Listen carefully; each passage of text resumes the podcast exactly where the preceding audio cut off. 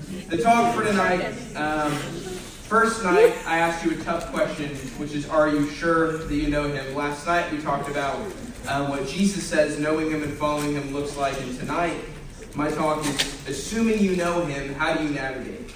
Um, this is the practical talk. How, how do I even begin to navigate that relationship? Um, and there's two things, well, really, there's a lot of things, but I have two of what I think are the most important things for you to know. Um, firstly, is the Bible and Scripture. Now, all my PCS friends roll their eyes and go, Of course, yes. Um, but hopefully, you'll hear it a little differently this time. So, here's my embarrassing story. Um, when I was in high school, I made money playing video games. For those of you that know the professional video game world, you know things like Cloud9 and TSM and Echo Fox. Um, I got to play versus a lot of those teams back then. Um, they were way better than I was. Um, but here was my routine my junior and senior year of high school when I actually started to make something of this ability to play video games really well. Um, I would get home. Uh, hmm, let me. I, it's my days weren't like 24-hour days, so I would wake up in the morning at like 6:30. Right, get ready for school, go. Uh, my friend Sam would pick me up in front of my house and he would drop me off at the Waffle House by Perimeter. Um, and then I would wait for my parents to go to work, and I would walk home because we lived on Old Alabama, and I would go straight to sleep. Um, I would wake up, I would leave before they got home, and then I would meet Sam again, and he would drop me back off at home like I went to school. I went to school 80 days in my senior year of high school. Um, which is not good and isn't allowed anymore, but somehow there was a loophole back then where that was possible. Um, now, here's the thing I worked at Chick fil A at the time, and so multiple days a week I would go, I would wake up and I would go straight to work. My parents think I went from school to work, but I went from home to work.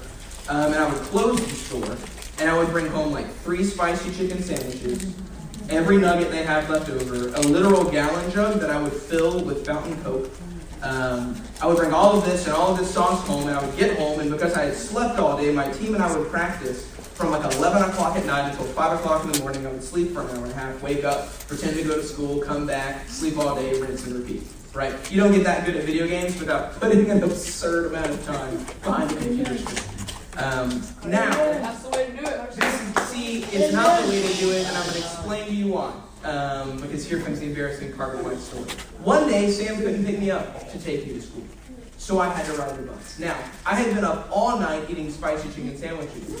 Like I said in high school, kind of a weird kid. I didn't shower that often. All I wore, I wore sweats and a sweatshirt all year, no matter how, no matter how hot it was, right?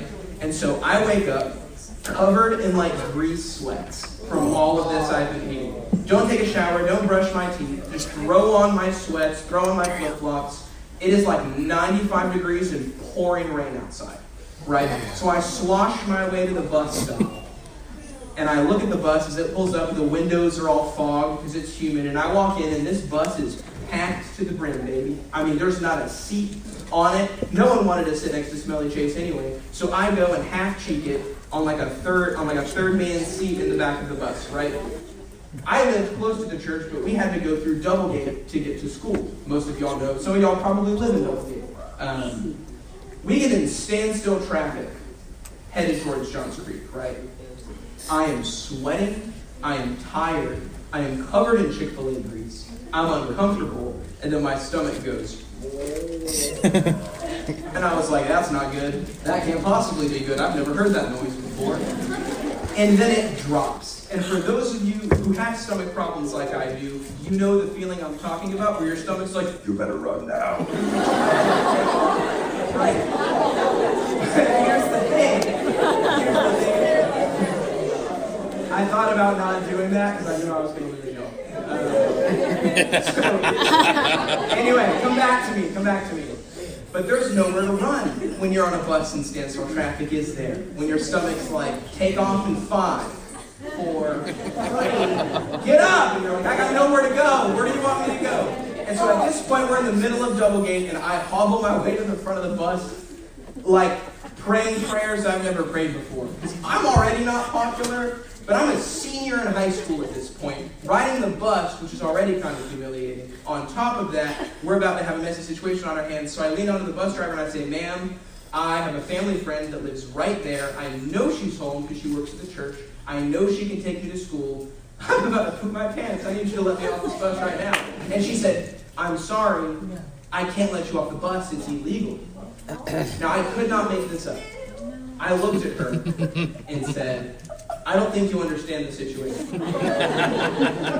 there are two options right now. You can let me off of the bus, or you can clean the bus. and she looked at me and went, so I ran out to my friend Bennett's house, the Taggart if y'all know them, banged on their door and was like, Miss Taggart, please, have use your bathroom. And then she took me to school, and I walked home because I was a punk. Um, this happens again. Oh, and it happens again. This is a three-part story. Next time this happens, I get on the bus. Same circumstance, standstill traffic. We get about 100 yards away from my neighborhood, and I walk up to the bus driver and like, part two, I gotta go. And so I get off, and I'm running back down the side of Old Alabama like this. right? And my mom is leaving for work. And she looks down, and she, my, my little brother Griffin, uh, y'all don't know Griffin or Grace probably. Griffin looks at me and goes, he, apparently he looked at my mom and was like, Mom, you need to look down that way. And she sees her second oldest son hobbling toward her car, like, ah! So she drives me home, me to school, and then I walk home again because um, Third time, we're not so lucky. Third time, hey, stay with me. For me, for me to share this, I need y'all to be with me because this is like this is one of the worst stories I have. I still, I still, this is a true thing. Watershed doesn't make me ride buses because I get so much anxiety riding buses to. I drive the vans because it scares me so bad to get on. Anyway, I'm like messed up from this. This time, I get stuck on traffic in between double gate and perimeter. There's no help in between there, no. right? And I'm sitting back there, buckling it and buckling it and I make it like halfway to the bathroom when I get off the bus. And my body's just like, oh, you ran out of time. so I had to call my mom and say, Mom, I know I need to I know I have a job. But I just pooped my pants in my bedroom and I need you to come me. Now you might be thinking, how is that in any way related to the gospel at all? Or how the Bible, hey, stay with me, or how the Bible helps you navigate. This is the truth I want you to believe in that story. If I hadn't eaten all of that Chick fil A at such a vast quantity, at not very high quality, for so long, my stomach wouldn't be at the place where it is now. You see, I went to a gastroenterologist. And he told me, buddy, your diet for the last two years has, and again, you can develop this. He said, you now have irritable bowel syndrome because of the way you've eaten for the past two years. Hmm. And I said, what? And he said, buddy, the things you consume change you. It changes your stomach, the stuff you eat. Like, I'm not a vegan, but I'd be a lot healthier if I was. I don't know if I hate myself enough to never eat meat. But I would be way more healthy if I, if I ate that way right? Maybe I would cure my stomach problems that, still give me problems. But my point is this, guys what you consume changes you. And when we tell you that a critical part of your relationship with Jesus is spending time in Scripture, it's not just because this book has good news. It does have good news. But we believe in this thing called the Holy Spirit. That you don't have the ability to change yourself. God has to change you, and He does it in a combined work through the Holy Spirit in Scripture.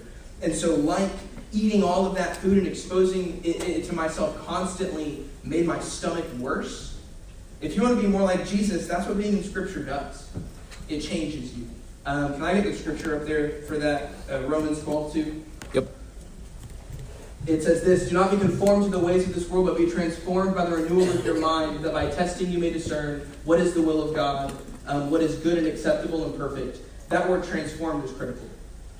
Because, because that's what happens when you spend time in Scripture. And by the way, this is a principle that applies all across the board. Um, there's a reason that people tell you to be careful. Yeah, you ever heard? Okay, there was a song by Casting Crowns. This isn't a part of my talk. That so I used to listen, like a lot of you, to 104.7 The Fish when I went to sleep at night. I would have it on, and there was a, a song by Casting Crowns called Slow Fade. It scared me to death as a kid. Like it would come on and I would turn it down. That and like the words like this is this is an emergency broadcast. I'm like no, and I turn it down right away, right? But this song says it's a slow fade when you give yourself away. It's a slow fade, something else, and thoughts invade, choices made. A price will be paid when you give yourself away. He talks about that childhood song we sing that's really terrifying when you think about it. Like well, most of them are. Um, but like, like, be careful, little eyes, what you see. Be careful, little ears, what you hear, because what you consume changes you. Um, and again, I'm not the type of person that's like, don't listen to rap music, or you're going to become like a part of the devil. That's not what I'm saying. But What I'm saying is like, be careful about those things, right? Uh, my point in saying that is some people take it too far. They're like, don't watch SpongeBob because they say shut up on SpongeBob. okay, maybe that's a little extreme, right? Uh, Hey. Man, SpongeBob is a derailer. Golly, learned that lesson. Um, so with the Bible and Scripture, it changes you. Spending time with it is Taylor. more than learning Taylor. rules. It's more than learning rules. It's something that changes you. My second point um, is people. Firstly, Scripture and the Holy Spirit, and secondly, people. Um, I have two sort of stories. Um, these are less funny. These are more sad. So when I got married, you think about when you get married, if you get married, way in the future, right? You think about what your marriage will be like. You think about, oh, we're going to have dinner together, we're going to go to bed at the same time, we're going to wake up and be like, good morning, blah, and then get ready, right? That's not how my wife and I's marriage was right away. Because what I had been doing for the two years before that was living in Kennesaw with some of my best friends, people that were some of them bigger nerds than I am, and all we did was work, study a little bit, and play video games like 14 hours a day, right? If you haven't gathered, I'm a video game nerd. I read and play video games. Other those are like my pastimes. I don't really go outside. Um, but here's the thing: my friends that I play video games with, right? I got married, and then I had this other responsibility. If I stayed up late, it wasn't just affecting me; it was affecting my wife, right? And so, for the first six months of my marriage, I think my wife and I went to bed at the same time, maybe ten times because we would like lay there and I'd be like, all right, you're going to bed. And then I'd go play video games until 3 o'clock in the morning with my buddies, right? Now, here's the thing not one of those friends told me, hey, maybe you should go to bed because that's where your wife is. Like, you're a wife, right? Um, until I met a friend named Luke. Now, Luke is on staff at camp and he's also near me. Um, and Luke plays video games too. He's like a football guy. He's like one of like the biggest people I've ever met. He's like Goliath. Um, but but he got the video game thing that he was like, buddy, grow up. And I'm still struggling to grow up, by the way. Like, I woke up feeling sick today, and what did I do? I did the only thing an adult who's tw- uh, someone in their mid 20s struggling to grow up did, and I went and got a cherry coke this big, even though I'm sick. Um, but here's the thing these people I play video games with, these friends, you ever heard the phrase birds of a feather flock together? Yes. Or the phrase, man, this one scares me to death. Listen to this. This phrase, if this strikes anxiety, you need to listen. Because when you hear the phrase, show me your friends and I'll show you your future, if that like strikes something in you, listen up. Because this group of friends, don't, don't get me wrong, the group of friends I played video games with, they love Jesus.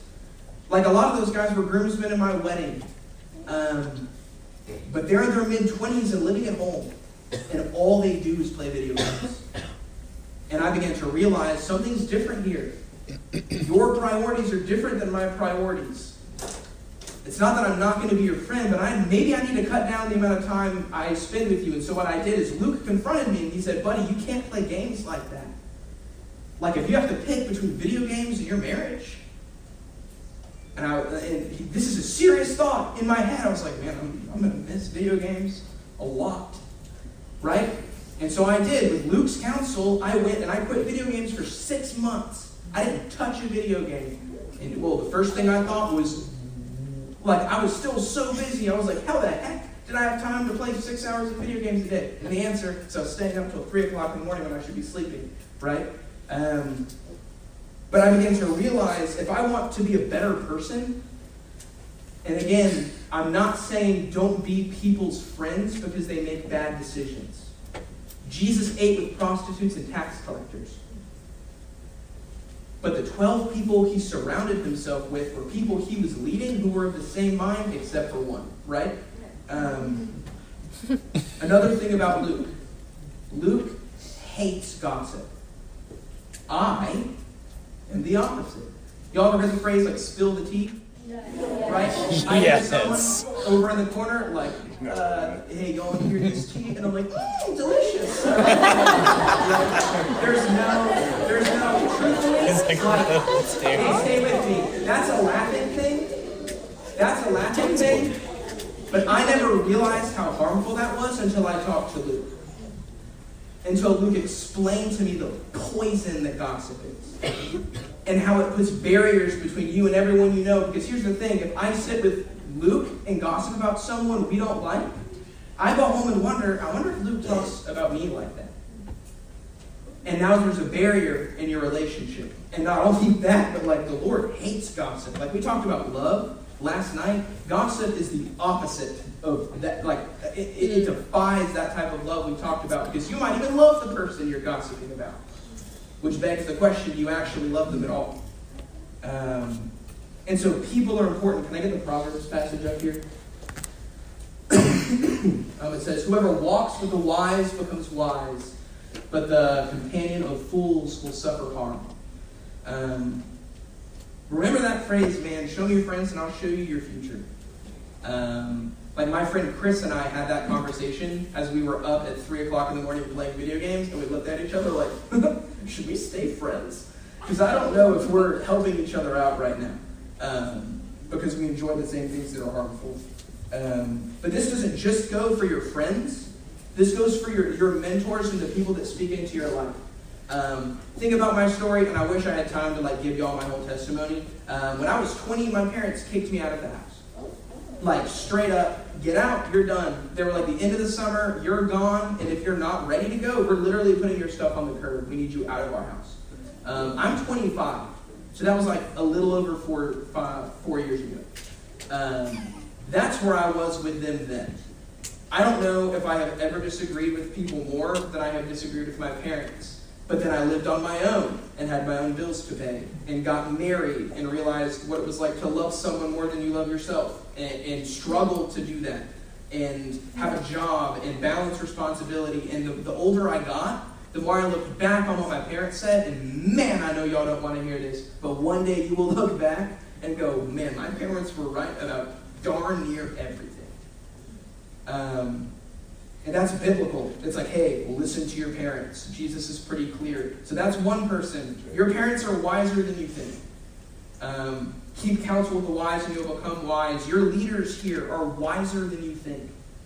Um, it, it is odd for me to like sit up here and I remember being in middle school and thinking I knew everything. I'm 25 and I think I know everything. And I'm going to be third. There's this weird trend of you always looking back on yourself and being like, dude, I was such an idiot two years ago. And then two years later, you're like, dude, I was such an idiot two years ago. And it like cycles on, right? And so keep counsel with wise people because they'll remind you you don't know everything. And if they're the wise people you should be around, they'll be willing to tell you that they don't know everything. Um, so, man, those are the two points I have. So, man, I, I guess in conclusion, firstly, thank y'all for keeping your end of the deal. I had like nightmares about this weekend, about y'all just like talking the whole time, and I'm like speaking to the back wall in Davon, you know? Um, and that scared me to death. Um, there's a part of a hymn I want to share with y'all. Um, I, uh, I'm a hymn guy. I know that that's not like young people typically aren't that way, but like I love hymns because there's history to hymns, and hymns were usually written out of a place of suffering. Like just like adds to the depth. I love poetry. The, anyway, there was a woman named Annie J. Flint that died in the early 1900s who had this like chronic condition where she was in pain 100% of the time, like excruciating pain. Like her body was basically decaying while she was alive. Um, and she wrote one of one of the most beautiful hymns I think I've ever read. Like it, like it brings me to tears every time I read the whole thing. Um, and she wrote this: Imagine being suffering like that in writing something like this. She said, "His love has no limit. His grace has no measure. His power no boundary known unto men. For out of His infinite riches in Jesus, He giveth and giveth and giveth again." Um, I hope you remember a couple of things from this weekend. Firstly, I hope you remember that He loves you. Um, and because you know He loves you, I hope you know you're man, you're worth more than you could possibly imagine. Mm. Believe that. Because sometimes the world's going to tell you everything different. But if you believe He loves you, it's actually possible to believe that you're worth something. Um, remember that, that this gift of grace costs you nothing, but it costs Him everything because um, He died for it. And, and remember that you don't deserve this gift, not even a little bit. None of this is something you deserve, but if you deserved it, uh, uh, we wouldn't call it a gift, would we? That's why we call it grace. Um, guys, really, it's, it's been an honor to be here this week. And I don't get to do stuff like this often. Um, and the funny thing about being the one up here talking is you often learn more preparing your talks than uh, y'all learn hearing them. Um, so I've been blessed by this process and blessed by y'all listening to me. Um, and hopefully learning something from my ramblings. Um, so I'm going to pray for y'all. Um, but before I do that, I want to challenge you. Like they said on day one, man, you don't get very many of these. You don't get very many of these retreats, and you don't get musicians as talented as Ryan or Jesse very often. Um, and I'm, man, I'm about as like, eh, Perimeter is a Presbyterian church. We call it frozen chosen, um, the type of people. I'm about as frozen chosen as you get, right? Like when I'm worshiping, I'm like, how great the chasm that comes between us, how high the mountain I could not climb, right? but here's the thing, man, like, the Spirit's been here in a cool way this weekend.